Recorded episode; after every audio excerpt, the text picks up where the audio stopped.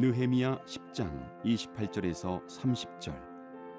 그 남은 백성과 제사장들과 레위 사람들과 문지기들과 노래하는 자들과 느디님 사람들과 및 이방 사람과 절교하고 하나님의 율법을 준행하는 모든 자와 그들의 아내와 그들의 자녀들 곧 지식과 총명이 있는 자들은 다 그들의 형제 귀족들을 따라 저주로 맹세하기를 우리가 하나님의 종 모세를 통하여 주신 하나님의 율법을 따라 우리 주 여호와의 모든 계명과 규례와 율례를 지켜 행하여 우리의 딸들을 이 땅 백성에게 주지 아니하고 우리의 아들들을 위하여 그들의 딸들을 데려오지 아니하며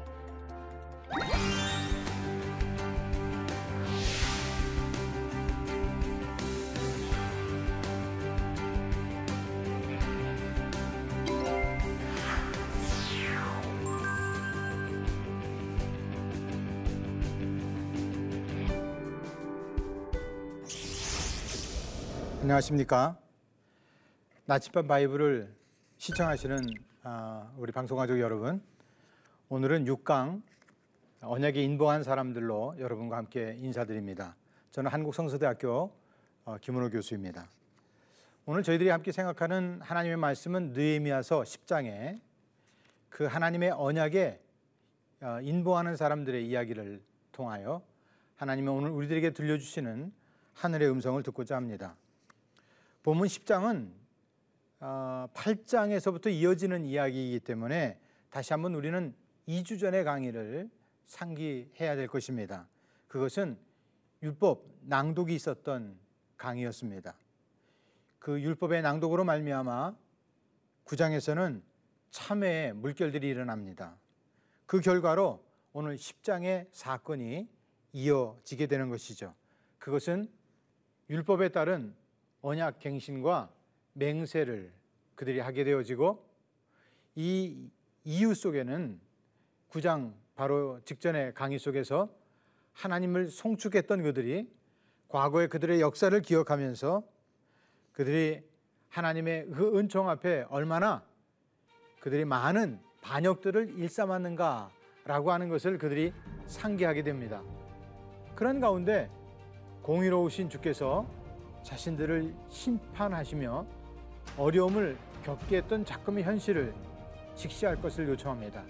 그것은 우리가 지금 수고하는 그 모든 수산물들이 이렇게 우리의 압제자들에 의해서 빼앗겨 가는데 바로 이곳으로부터 우리를 다시 한번 회복시켜 달라고 하는 그런 은유적 표현들을 담는 그들의 고백의 기도였던 것입니다. 이 기도에서 그 다음에 이어지는 것이 한글 성경에서는 38절로 나오는데 이것이 원문 성경에는 10장 1절로 편지되어 있습니다.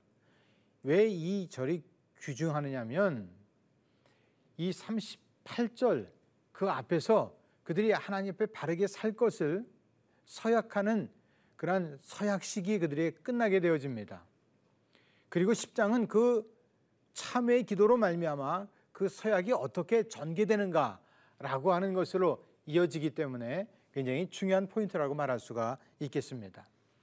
그런 가운데 오늘 저와 여러분은 오늘 이 10장을 통하여 두 가지를 한번 생각해 봅니다. 율법 낭독의 결과인 언약 갱신에서 그들이 언약을 맺었다는 그 의미가 무엇인가라고 하는 것과 두 번째는 회복의 역사를 맞이하는 이스라엘 백성들의 남다른 마음의 다짐들이 있었습니다. 바로 이 포인트들을 우리가 놓치지 않고 이 강의를 우리가 따라오시면 좋겠습니다. 자, 오늘의 본문은 크게 두 가지의 이야기로 나눠져 있습니다. 그것은 아, 원문 성경에는 10장 1절인데 우리말 성경에는 9장 38절로 되어 있습니다. 9장 38절에서부터 10장 27절까지이고 그것은 언약 문서에 서명하는 사람들이고 그 다음에 10장 28절부터 마지막 39절까지는 서명한 언약 문서의 내용들을 우리가 살펴보는 것입니다. 자, 언약을 오늘 맺기로 인친자들의 목록이 등장하게 되어지는데 오늘 그들의 그 목록을 보니까 우리가 10장 27절까지를 볼 때 오늘 인봉한 자들의 두 부류가 등장합니다. 그리고 지도자들의 목록들이 등장하게 되어지죠. 그래서 실은 요 두 개가 한글 성경에서는 나눠져 있지만 어, 원문 성경에서는 같이 되어 있다는 것입니다.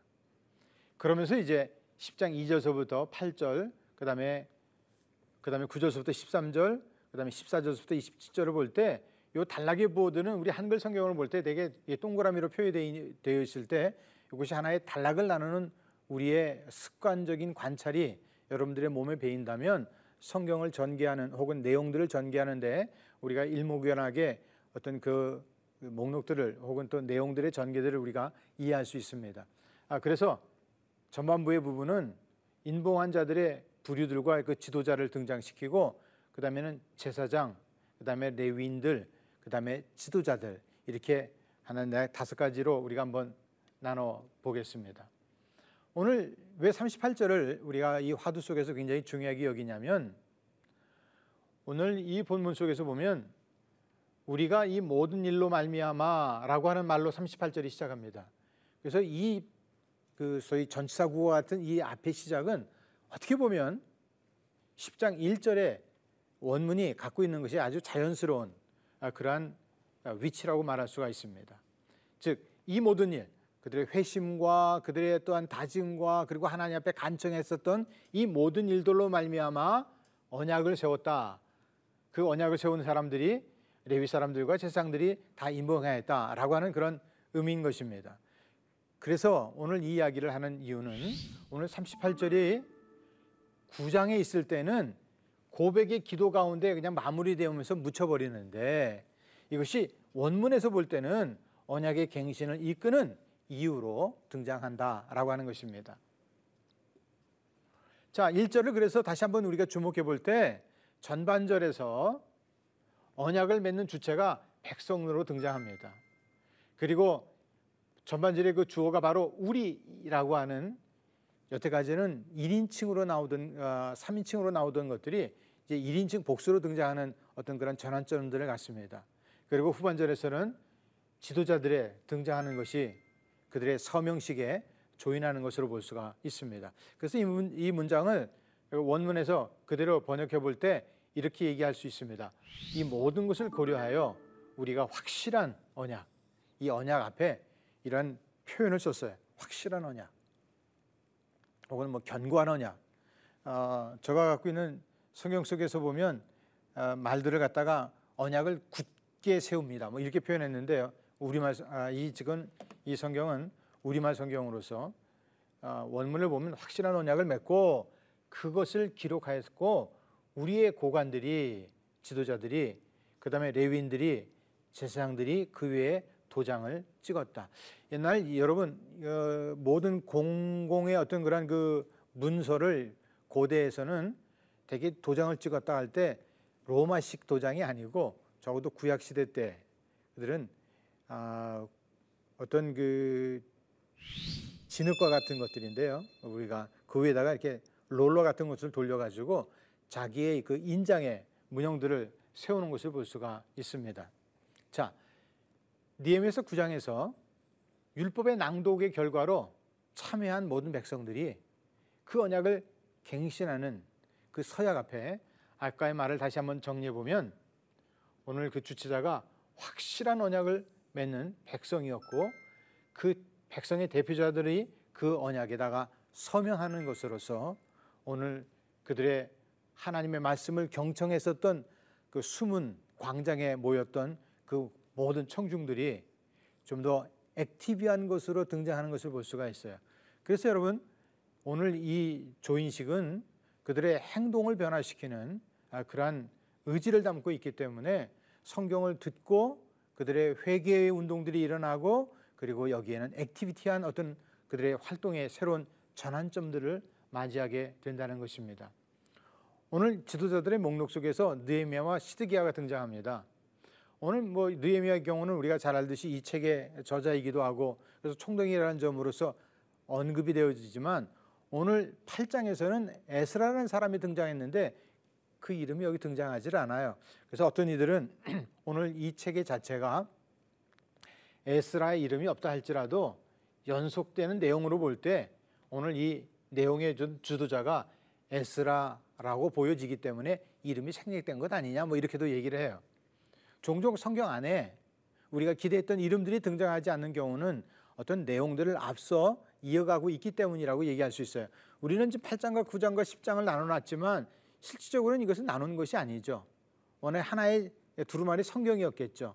근데 그것을 우리가 쉽게 이해하고자 이렇게 나누는 가운데 종종 앞에 부분과 오늘 10장의 부분이 단전된 것처럼 여겨져 마치 에스라가 없어지는 것처럼 이해할 수가 있는데 오늘 8장에 이어지는 사건이라면 오늘 그의 이름이 없다 할지라도 오늘 이 이야기 주도자가 에스라라고 하는 이름을 여기서 우리가 아, 놓칠 수는 없다라고 하는 것입니다. 그 다음에 여기 그 또 한 사람의 이름이 시드기야가 나오는데 이 시드기야는 오늘 니에미에서 13장 13절에 나오는 사독이라는 이름과 같은 어원을 갖고 있기 때문에 같은 이름이 아니냐라고 하는 말이 나오지만 거기에 대한 확실한 뭐 학자들의 어, 어떤 악유는 많이 다르다는 것을 알 수가 있습니다. 오늘 우리는 두 번째 제사장의 그 목록들을 보게 되어집니다. 총 21명이 등장하는 것을 볼 수 있고요. 그 다음에 레위인들의 어, 이름들이 열거되어지는데 17명이 등장합니다. 그 다음에 백성의 지도자들이 등장하는데 총 44명의 이름들을 열거하고 있는 것을 볼 수가 있습니다. 여기에서 지도자들의 이름과 앞섰던 레위나 제사장들의 이름들을 좀 비교해 본다면 어떤 이름이 갖고 있는 그 의미들 왜 우리 이름들이 갖고 있는 그 의미가 아, 각자 갖고 있듯이 그 의미 속에서 또 하나님을 경외하는 어떤 성향의 이름들을 취하고 있다. 저번에 어떤 끝에 이름에 야로 끝나거나 하는 것들을 우리가 그렇게 이해했습니다. 혹은 엘이라고 하는 이름으로 끝나거나. 우리는 여기서 이렇게 제사장으로부터 니엠에서 7장에 나타난 목록과 자주 비교되어지는데 비교될 때마다 종종 우리는 어떤 이름이 있고 이름이 생략되어지는 경우가 있습니다.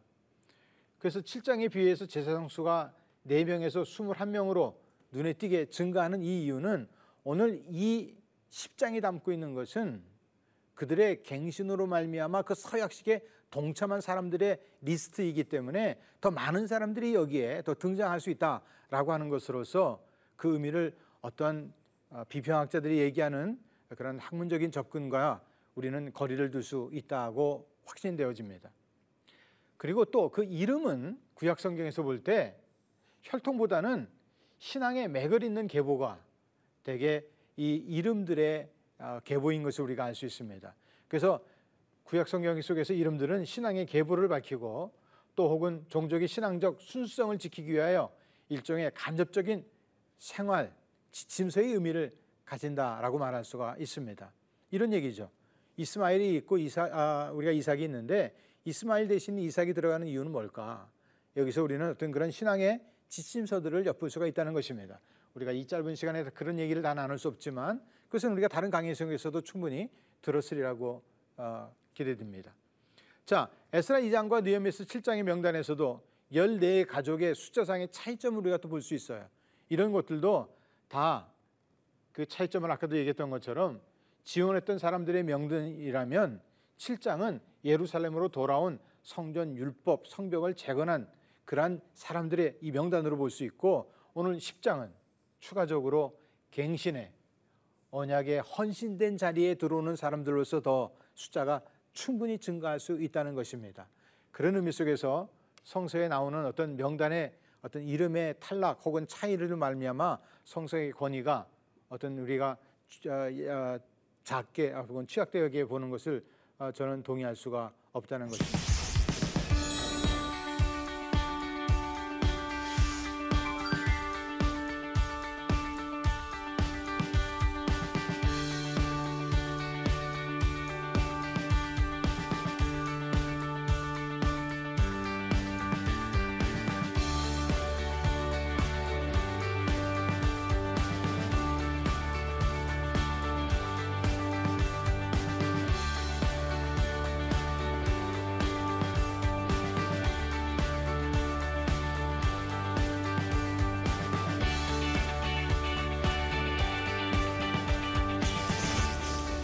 두 번째 단락에서는 서명한 그 서명한 그 언약의 내용입니다.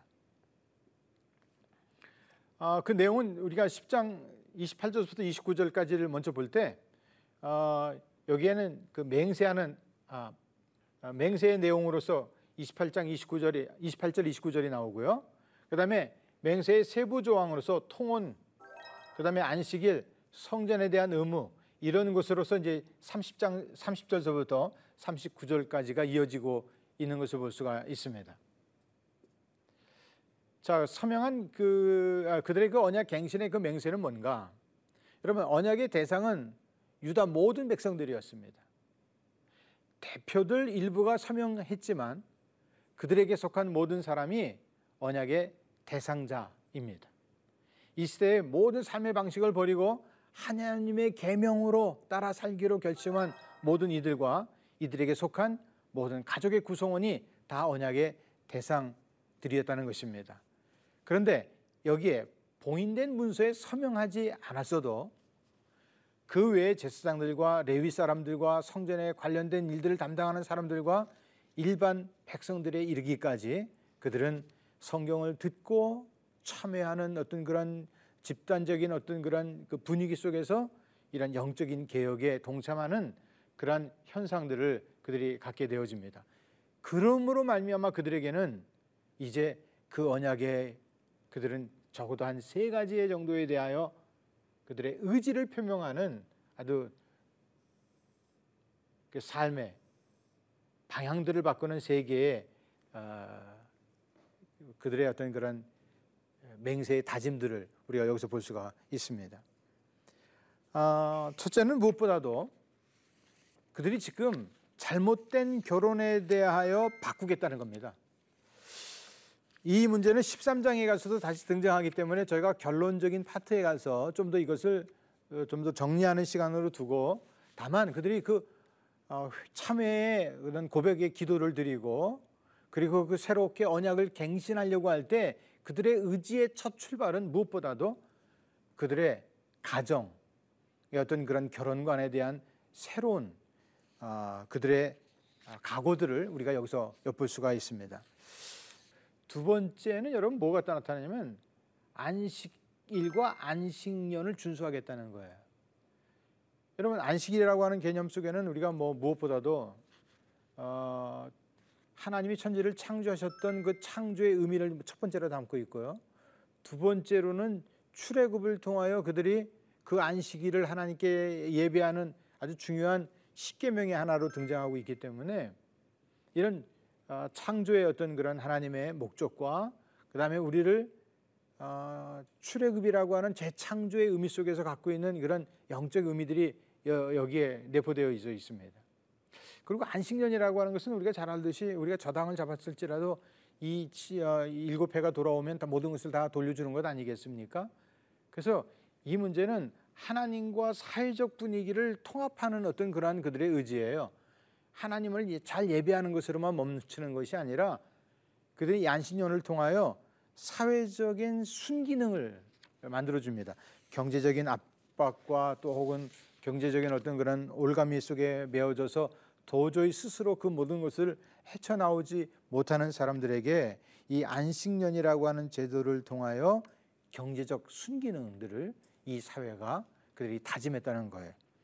그런 의미 속에서 여러분 포로로 끌려갔다 돌아온 그들 아직도 어수선한 어떤 정치적 사회적 분위기 속에서 그들이 하나님의 말씀을 들으면서 가졌던 무엇보다도 우선된 의지의 목적은 뭐냐면 자기들이 정당한 의미 속의 의도로 저당을 잡았다 할지라도 그것이 안식년이 되어지면 이 모든 것을 다시 회복시켜주는 그런 사회의 자성적 노력들을 그들이 갖겠다고 하는 의지라는 것이죠.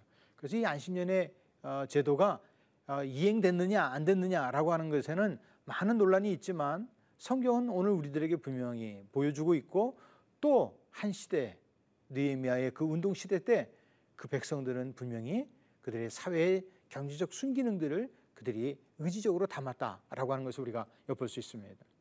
세 번째는 성전에 대한 의문입니다. 이 성전에 대한 의문은 성전세를 내는 것을 얘기하고요. 하다못해 어, 뗄 나무들을 그들이 정기적으로 갖다 내야 돼요. 아비월 뭐 14일이 되면 그들이 전국적으로 갖다 내는 어떤 그런 문구들이 있습니다. 그다음에 첫 열매들을 갖다 바치는 거예요. 그리고 여기에 레위인들의 의무가 있습니다. 11조와 또한 그것을 또 확대적으로 사용해주는 이런 내용들을 담는 그런 임무들이 이 언약식 안에서 일어나게 되었다는 것입니다. 이 단락의 내용은 율법의 가르침대로 백성이 적어도 아까 얘기했던 세 가지를 다짐하는데 그러면서 이 다짐을 끝내면서 그들은 39절에 뭐라고 표현하느냐면 우리가 우리 하나님의 전을 버려두지 아니하겠습니다. 라고 하는 것입니다.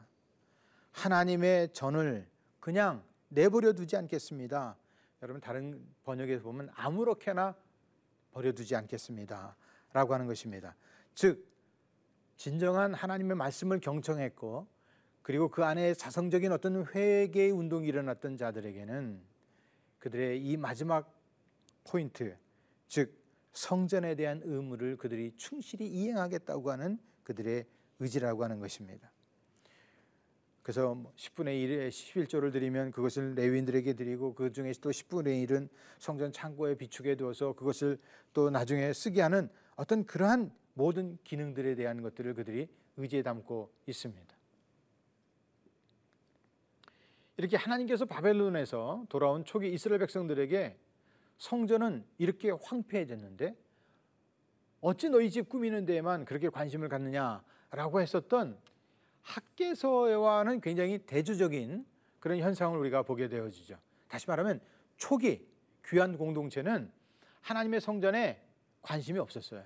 그런데 오늘 이 느헤미야 시대 때 3차 포로기 운동 속에는 그들이 무엇보다도 하나님의 집을 버리지 않겠다고 하는 어떤 대중적 의지들을 그들이 담고 있습니다. 이런 성전 규례를 따라 의무를 다하겠다는 것이죠. 그래서 거기에 필요한 성전에 필요한 모든 관리의 어떤 비용들을 그들이 감당해야 하고 그래서 그 감당했다는 내용들이 헌금과 헌물과 천열매와 첫 소산과 11조를 구별해 드리겠다는 것입니다. 그것은 그들이 갖고 있는 소유를 하나님의 삶의 구신점으로 삼는 하나님의 나라를 위하여 그들이 기꺼이 헌신하는 자리에 내어 놓겠다는 것입니다. 그래서 오늘 이 본문이 내용하는 하나님의 전을 버려두지 않겠다는 것은 그들이 하나님의 계명을 따라 삶의 방식으로 삼는 백성으로 삼겠다고 하는 그들의 의지라고 말할 수가 있겠습니다. 오늘 우리의 강의가 우리는 8장서부터 시작됐던 그들의 어떤 그런 아, 율법의 아, 경청으로부터 시작됐던 부흥이 이제 그들의 의지를 바꾸는 것으로 나타나요. 근데 의지를 바꾸는 데는 결국 그들의 헌신이 있어야 됩니다. 그래서 저는 오늘 우리의 그 본문을 통한 두 가지를 여러분과 함께 나누고 싶습니다. 오늘의 적용 두 가지는 하나님의 언약의 인친자들은 하나님의 집을 돌보는 자발적 헌신에 임해야 된다라고 하는 것입니다. 두 번째는 언약에서 가장 강조되는 것은 하나님의 그 율법을 사랑하고 우리가 그 율법을 비껴나는 어떠한 것에서 우리의 마음과 관심을 둘 수가 없습니다. 없다는 거예요. 그래서 그것을 우리가 일명 우상 숭배를 금지한다라고 이렇게 얘기하고 있습니다. 그래서 여러분 하나님의 계명의 제일 첫 번째 계명이 나 외에 어떤 신을 두지 않는다는 것이죠. 그래서 하나님의 율법을 듣는 우리의 출발은 하나님의 외에 어떤 것도 대신 둘 수 없다라고 하는 출발을 우리가 가져야 되는데 그 내용을 우리가 다시 한번 정리해 보면 이렇게 우리가 한번 이야기를 해 보겠습니다. 우리 모두도 언약의 대상으로 부름을 받았습니다. 언약의 축복을 보장받았지만 동시에 언약의 무게와 그 가치의 의미를 우리가 아, 진정 알아야만이 진정한 우리 안에서의 갱신이 혹은 그런 변화들을 가질 수가 있습니다.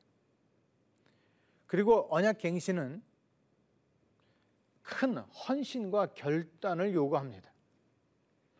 그들은 지금 가정을 어떻게 보면 변화시켜야 되는 대대적인 이혼을 결단하게도 만들었고 어, 그들이 지금 안식일에 이득을 취하면서 상거래를 가졌던 어떤 그런 것마저도 다 어, 절단하여 그들의 수입이, 수입이 줄어지는 그 결과를 가져올 수도 있었습니다. 또 이런 상황 속에서 그들은 하나님의 전을 향하여 드려야 될 여러 가지 세금과 봉헌과 어떤 예물 또는 11조에 대하여 힘을 쓰겠다는 것입니다. 그리고 그들은 자기들의 집에 아, 어떤 그런 연료만이 아니라 하나님의 집을 향하여 필요한 그 모든 부대 비용들을 그들이 감당하겠다는 것입니다. 이것이 하나님의 그 언약 안에 들어왔던 사람들이 하나님의 나라를 향하여 생각하고 있는 자세라고 말할 수가 있습니다. 그러기에 하나님의 백성이 갱신한 언약은 어, 그들의 그 본문 속에서 보면 하나님의 종 모세를 통하여 주신 하나님의 율법을 따라 체결했다라고 얘기하고 있습니다. 그것은 모세의 율법은 출애굽한 이스라엘이 하나님의 백성으로서 어떻게 살아야 되느냐라고 하는 그런 언약의 체결 의식 속에 나왔던 어, 명령들이었는데 오늘 제2의 출애굽 즉 바벨론에서부터 나왔던 이 포로의 귀한 운동 속에서 오늘 그들은 모세의 그 언약을 기억하면서 새로이 그 언약을 갱신하는 의지들을 여기서 담고 있다는 것입니다. 그러기에 여러분 우리가 하나님의 말씀을 들었다는 것은 우리의 삶의 의지를 바꿔가야 된다는 것입니다. 그래서 우리의 모든 주권을 하나님을 인정하는 곳에 두어야 되고 그의 이름을 높이는 곳에 두는 것 바로 그것이 진정한 하나님의 말씀을 듣고 갱신하는 우리의 삶의 자리라고 말할 수 있겠습니다. 다음 주에는 우리가 이제 10장에서 11장으로 넘어가 이제 이렇게 성벽도 만들고 성전을 만들었던 이스라엘 백성들에게 이제 이것을 보존하고 보관하기 위한 그러한 예루살렘 중심과 그 주변에 있는 아, 거류 집단들을 새롭게 뽑는 어떤 그런 행정적 개편들을 볼 수가 있습니다. 그래서 어, 예루살렘을 중심으로 하는 지역사회의 새로운 그 변화를 통해서 우리가 11장에 무너진 도시를 다시 재건하는 하나님의 말씀을 저희들이 나누기로 하겠습니다. 감사합니다.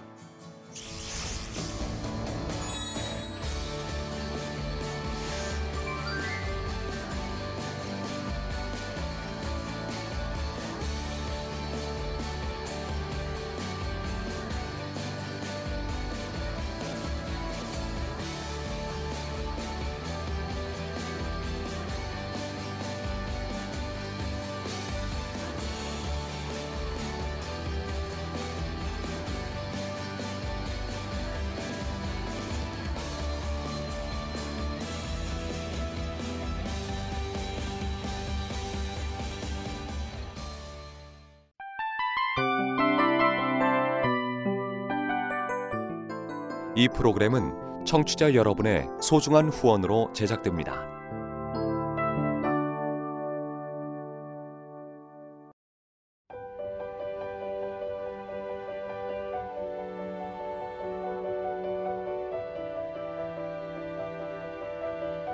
세상에는 수많은 교회들이 있지만 더 깊이 있는 말씀 강해를 찾기 위해 크기로만 교회를 선정하지 않습니다. 보다 좋은 영적 콘텐츠를 더 많이 나누기 위해 방송비를 받지 않습니다. 1년 365일 복음만 전하고 싶어서 우리는 광고를 하지 않습니다. 온누리의 복음을 땅끝까지 CGN TV와 함께 땅끝 성교사가 되주세요